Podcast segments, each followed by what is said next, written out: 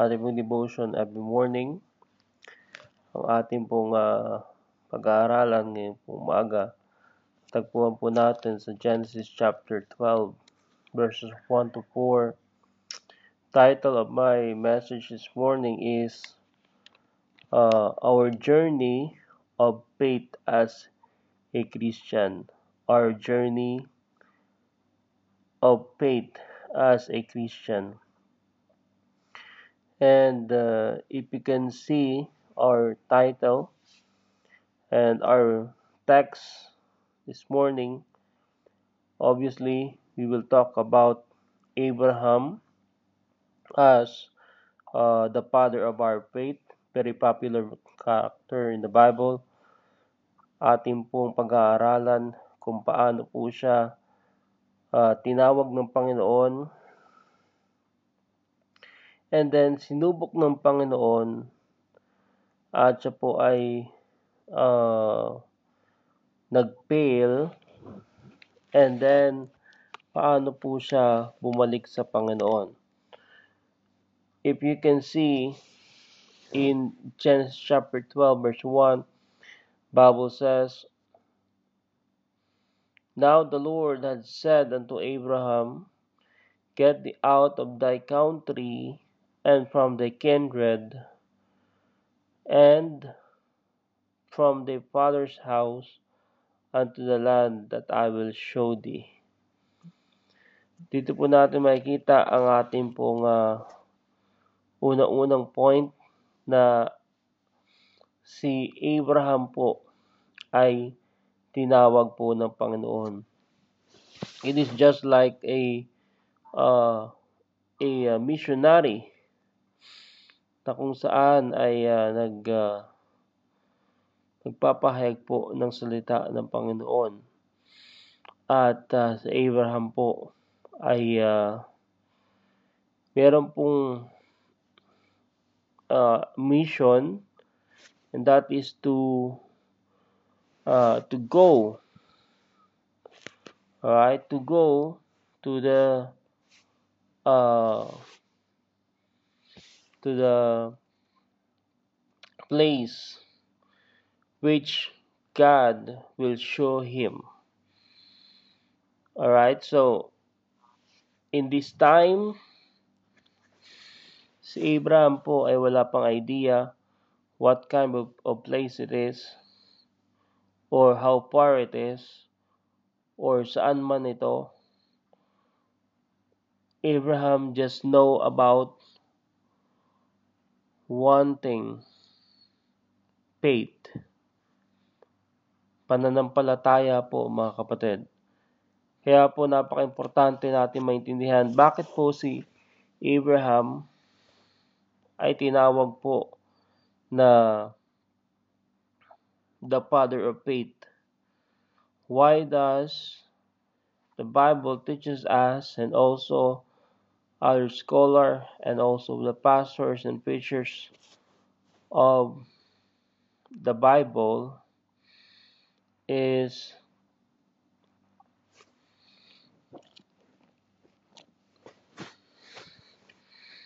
giving the name or the title which is the father of faith to Abraham.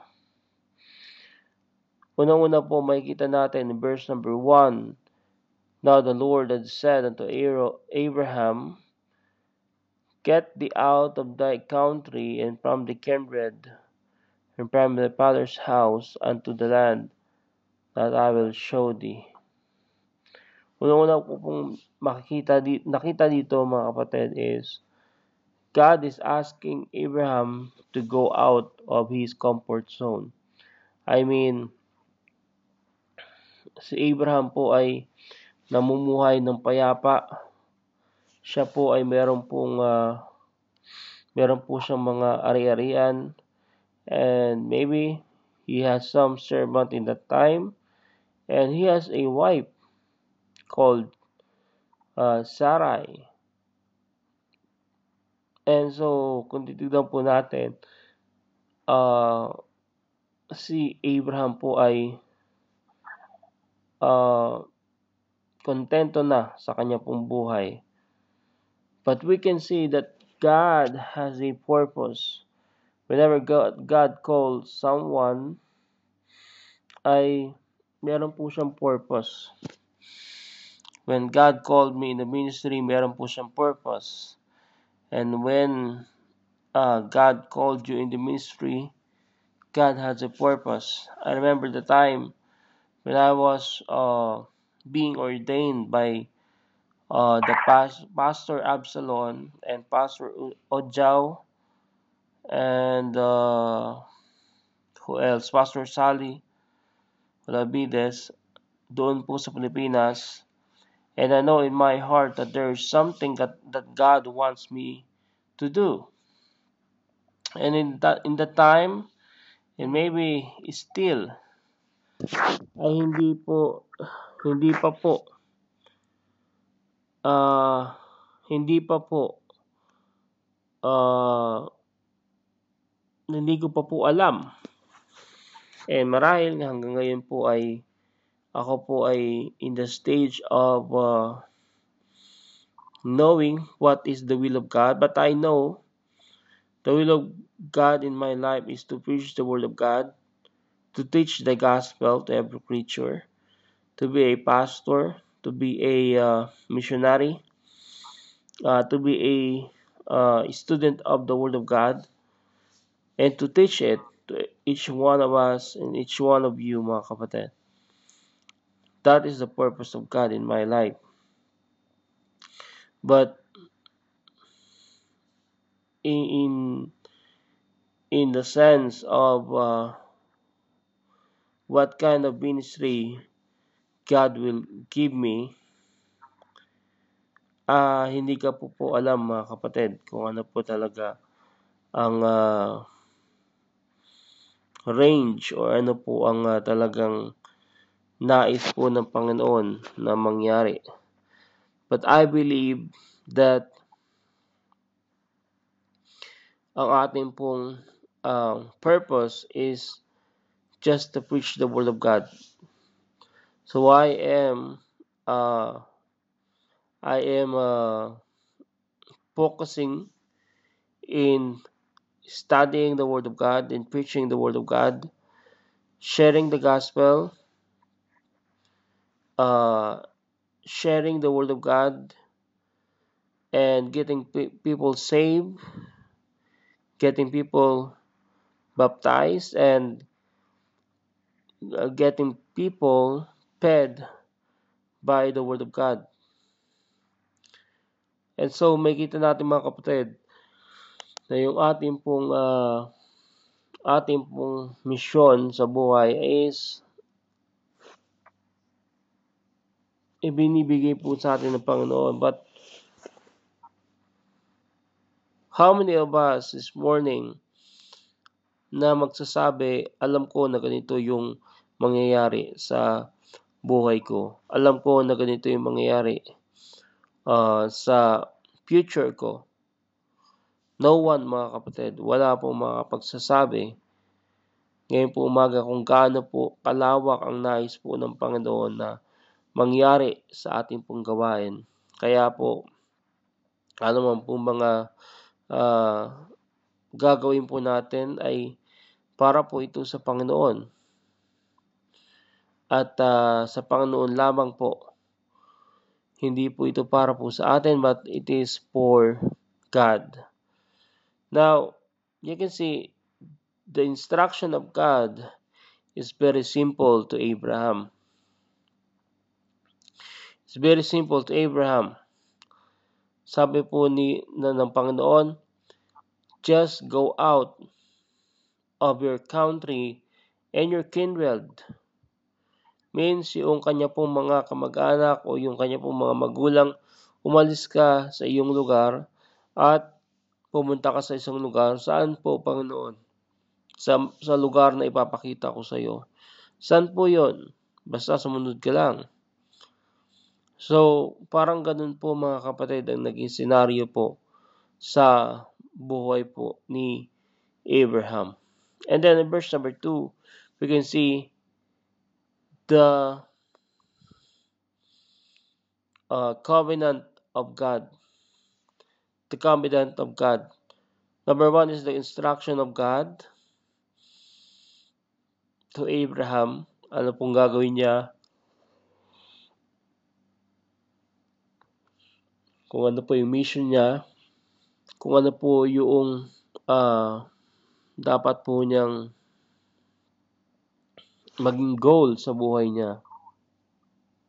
And then, right after that, meron pong covenant ng Panginoon mga kapatid, mga kaibigan, kung meron po tayong uh, instruction sa Panginoon at meron po tayong pagsunod sa Panginoon, ang susunod po dyan is the covenant of God.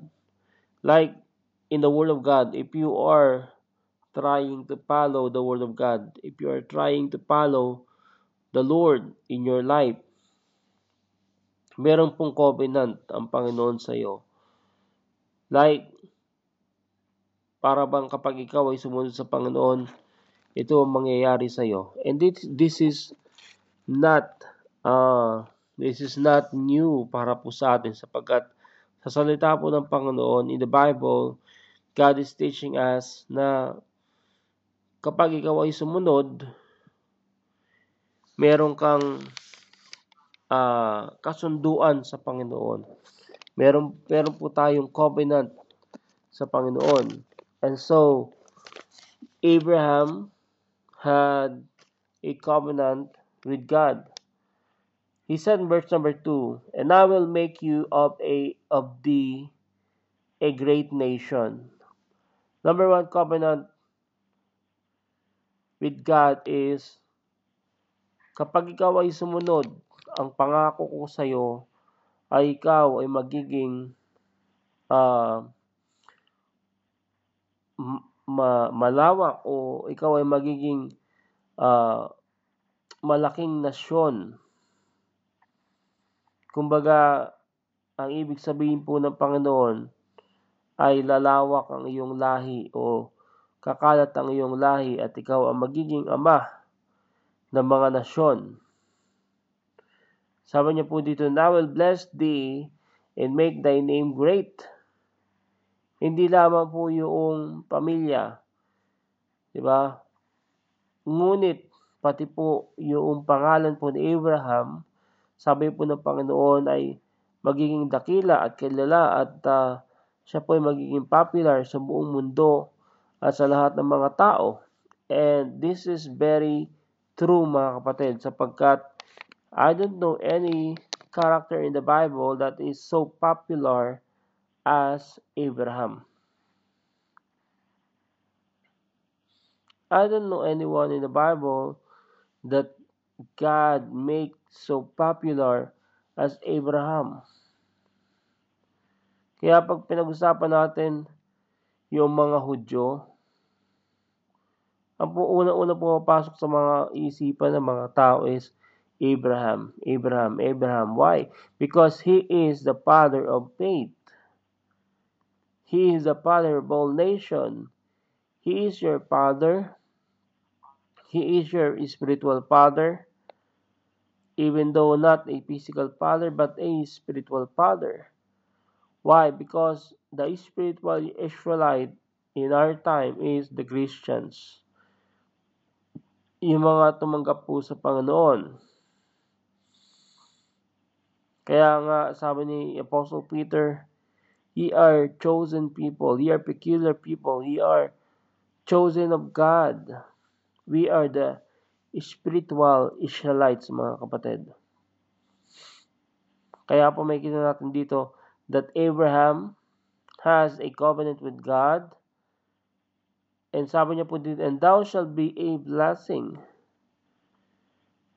Hindi po ba blessing na nabuhay po si Abraham sapagkat kung wala po si Abraham, wala po tayo. Kung wala po ang uh, ang uh, uh, pangako na meron po ang Panginoon kay Abraham ay marahil ibang klaseng setup yung ating pong uh, yung ating pong uh, uh, pagkaligtas sa Panginoon at iba po yung klaseng setup ng ating pong salvation. But of course, alam po natin that God knows everything. God sees the future and God knows kung ano pong nangyari at ano pong nangyayari at ano pong mangyayari. And so, number three, pangatlo po is the blessing. The blessing. Number one, the instruction. Number two, the covenant. And number three, the blessing. Ano pong blessing ni Abraham. Why does Abraham is so rich? Alam niyo po ba na si Abraham po ay napakayaman noong panahon po niya? He is one of the richest person in the whole world. And he is the most popular person in the whole world. And he is uh, the most uh, iconic, kumbaga. Para bang uh, siya po'y tinitingala at siya po ay nire-respeto lalong-lalo na po sa mga Hudyo, sa mga taga-Israelite, sa mga taga-Israel, I mean. And kung makikita po natin, He is the Father.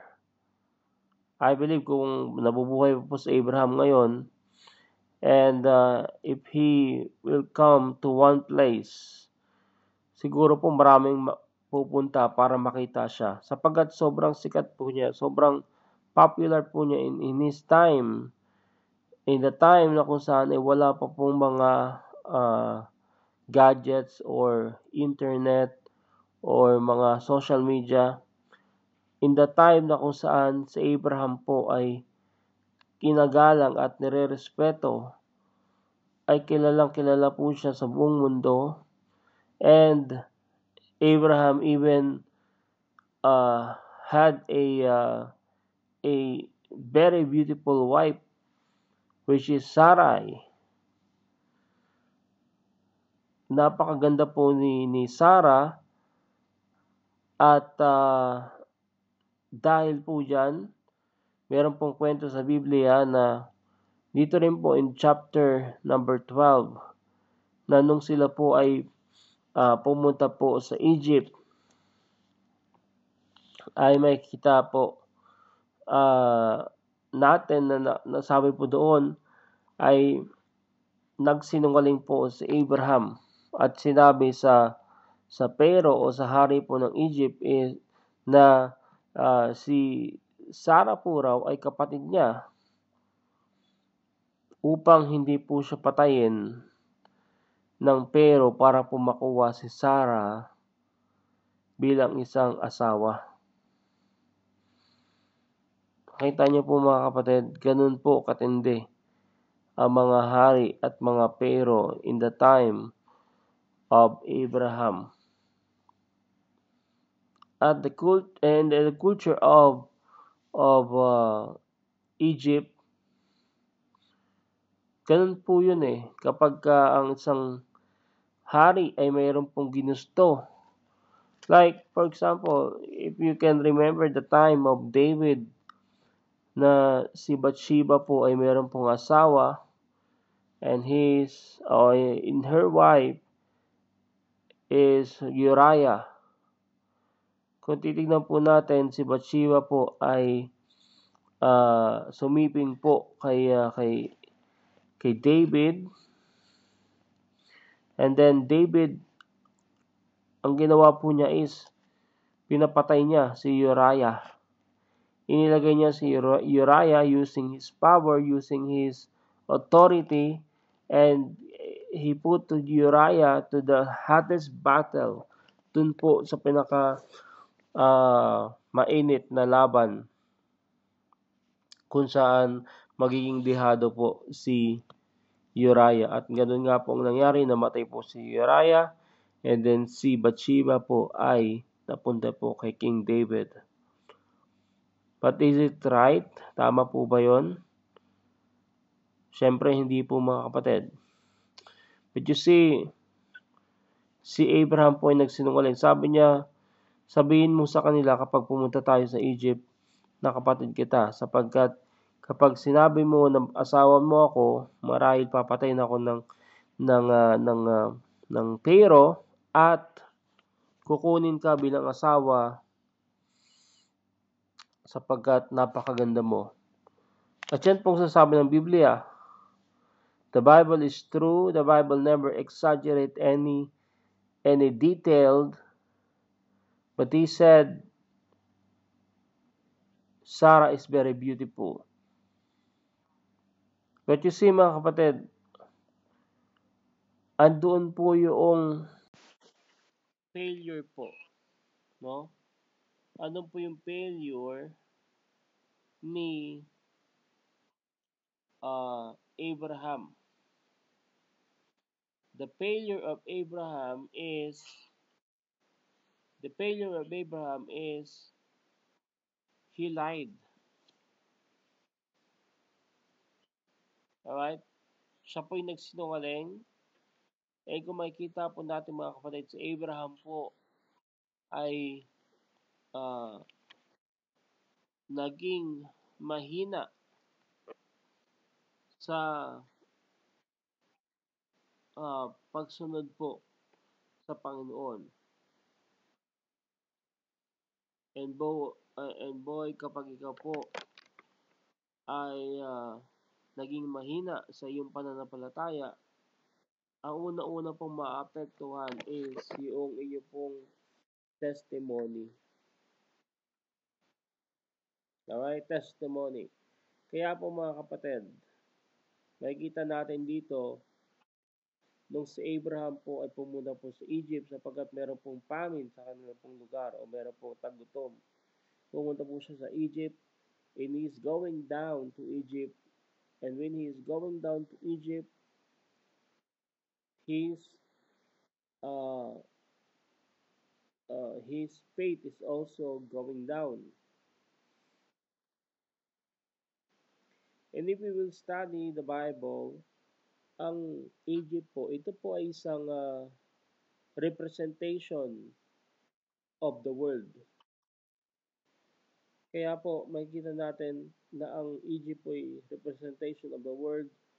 And when we are going to the world, ang nangyayari po sa atin ay tayo po ay uh, manghihina yung pananampalataya natin ay may hina. Ano pong nangyari kay Abraham? Nawalan siya ng tiwala sa Panginoon. The testing of God is meron pong tagutom sa kanila at pumunta po si Abraham dun po sa Egypt. And anong ginawa niya? Nagsinungaling po siya. Sinabi niya na kapatid niya si Sarah na alam naman niya na asawa niya si Sarah. And ano pong nangyari? Kinuha po si Sarah ng uh, ng, ng pero and because of that ay nagkaroon po ng plague or nagkaroon po ng uh, mga dilubyo sa lugar po ng, ng Egypt. And then yung hari po ay kinausap po ni Abraham. Sabi po ng hari, bakit hindi mo sinabi na asawa mo si Sarah? And uh, makikita natin mga kapatid, the downfall of, of Abraham in his life na kapag ikaw ay pumunta sa mundo, kapag ikaw ay pumunta sa Egypt, ay unang-una manghihina is yung iyong pong pananampalataya. At siya po ay nakapag-compromise, siya po ay nagsinungaling. Pangalawa po mangyayari is makakapagsinungaling po tayo, makakapag-compromise po tayo. And sometimes sinasabi natin na uh, may pagkakataon na sabi natin hindi natin pinapakita na tayo po kristyano or pag tayo po ay uh, nagiging ibang tao, hindi tayo nagiging totoo. Hindi tayo nagiging totoo sa Panginoon, hindi tayo nagiging totoo sa mga tao. At ang pakilala natin sa kanila, tayo po ay mga katulad din nila. Sapagkat natatakot tayo na ipakita sa kanila, tayo po ay kristyano kasi yung iba po, iisipin na tayo po ay uh, tayo po ay ibang klaseng tao o tayo, tayo po ay nahihiya na sabihin ako isang kristyano. Did you see, he lied to Pharaoh. And then what happened? Ano pong nangyari mga kapatid? Pero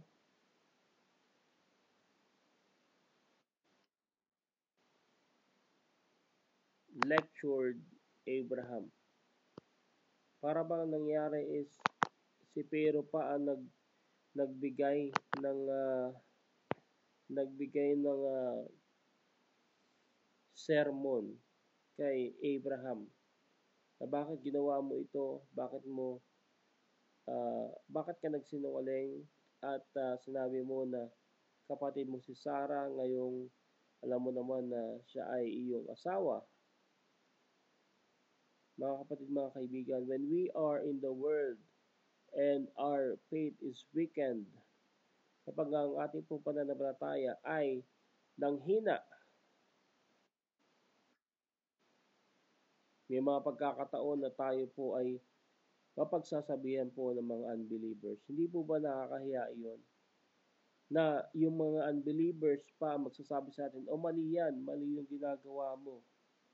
What a shame mga kapatid kapag ang mga unbelievers ay nagbibigay po ng advice sa atin bilang isang believer, bilang isang anak ng Panginoon. What a shame! Kaya po kapag tayo pumunta ng mundo, asahan po natin na tayo po ay mapapahiya at ang ating pong testimony ay masisira. Kaya po ang testimony po ni Abraham this time ay nasira dahil po sa pagsisinungaling, dahil po sa takot, dahil po ayaw niyang malaman na uh, si Sarah po ay kanya pong asawa. And when we are doing our own ways, when we are starting to go on our own ways, it will be a big mess, mga kapatid. nagkakabulilyaso sapagkat meron tayong mga sariling diskarte. Hindi po natin sinusunod yung instruction ng Panginoon. The instruction of God is to go to Canaan, to go to the promised land. But Abraham, in his life, he is not perfect, and I'm not perfect, and you are not perfect, mga kapatid. And it is very seldom na maririnig niyo po yung ganitong klase mensahe sapagkat kung maririnig natin yung isang preacher magsasabi, oh, Abraham, he is the father of faith. Napaka tindi ng kanyang pananampalataya. But of course, mga kapatid, he is only a human. Meron din pong part sa buhay niya na kung saan siya po ay nag-fail po sa kanya pong pananampalataya. But the last is the blessing. The blessing. The Bible says, I will bless thee, I will bless them that bless thee, I will curse him that curse thee, and in thee shall all families of the earth be blessed. Una-una, the instruction. Number two, the covenant. And number three, the blessing. Ang blessing po ng Panginoon ay sabi niya, ikaw ang magiging ama ng mga nasyon, and you will be blessed. Kung sino man ang magpapala sa iyo ay pagpapalain ko. At kung sino man ang mga hindi mag, uh, magpapala sa iyo at ikaw ay ikikurse, sabi ng Panginoon, sila ay akin rin pong susumpain. Kaya po, napaka-importante natin makita mga kapatid, na kapag ang isang Kristiyano ay sinumpa o niloko or ano man ang ginawa ng mga ibang tao sa Kanya, alam po natin na ang Panginoon po ay meron pong gante para sa kanila. The Bible says, Vengeance is mine, say the Lord of hosts. Hindi po sa atin. Meron pong i-accomplish ang Panginoon. Maybe uh, yung ating pong uh, sakit or uh, ang ating pong kalungkutan na naramdaman ay papalitan po ng Panginoon ng, ng ibang klaseng uh, accomplishment. Maybe yung tao na yun ay maliligtas, maybe yung tao na yun ay magkakaroon ng pananampalataya sa Panginoon and God can do those things mga kapatid. And this morning, I wonder how many of us this morning na magsasabi, Pastor, I've been to this uh, spiritual weak, uh, weakening or spiritual uh, downfall. Pastor, nasa panahon ako ngayon na kung saan ako ay mahina sa aking pananampalataya. Would you come to God this morning?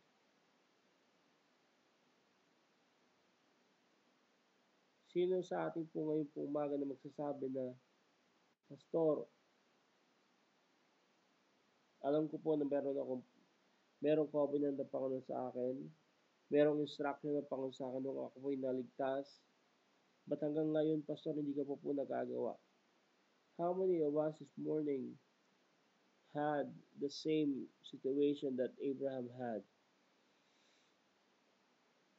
Ano pong misyon na gusto pong ipagawa sa atin ng Panginoon? Manalangin po tayo sa Panginoon. Ama namin na sa lahat, maraming salamat po sa mga ito. Pagpapalain niyo po pa ang bawat isa nakikinig, Panginoon, sa telepono. Kami po patuloy niyo pong gabayan, Panginoon, sa aming pong buhay.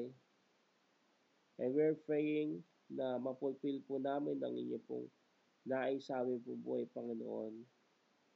Amin pong mapulfill ang aming pong mga uh, mission, Panginoon, sa buhay. And maybe uh, para po maligtas o masyaran po ng salita ng Panginoon na kayo aming po mga mag-anak. Marahil po kami po ay maging uh, missionary o kami po ay maging gamit-gamit sa inyo pong gawain. Marahil masyaran po namin ang mga tao na kung saan hindi pa po nakakilala sa inyo. And whatever it is, Panginoon, bigyan niyo po kami ng pananampalataya na matatag at hindi po madaling masira o uh, kami po ay patuloy niyo pong palakasin spiritually upang magawa po namin ng mga nais niyo pong pagawa sa amin. Maraming maraming salamat po sa uh, talata na pong binasa na pinanggalingan po ng aming pinag-aralan ngayong umaga. And Abraham as an example na sa aming pong buhay may mga pagkakataon na kami manghina even though kami po ay napaka uh, kumbaga na, napakalakas sa aming pong spiritual na pananampalataya. But Lord, give us strength, give us enough power and uh, enough word upang kami po hindi po mag-compromise sa mundo. Hindi po kami bumalik sa mundo, Panginoon, but kami po, Panginoon, ay magpatuloy po sa inyong pong gawain. Maraming maraming salamat po ngayong pong umaga sapagkat ito po ang pong dalangin sa tanging pangalan ng aming pong tagapagligtas na sa Jesus. Amen.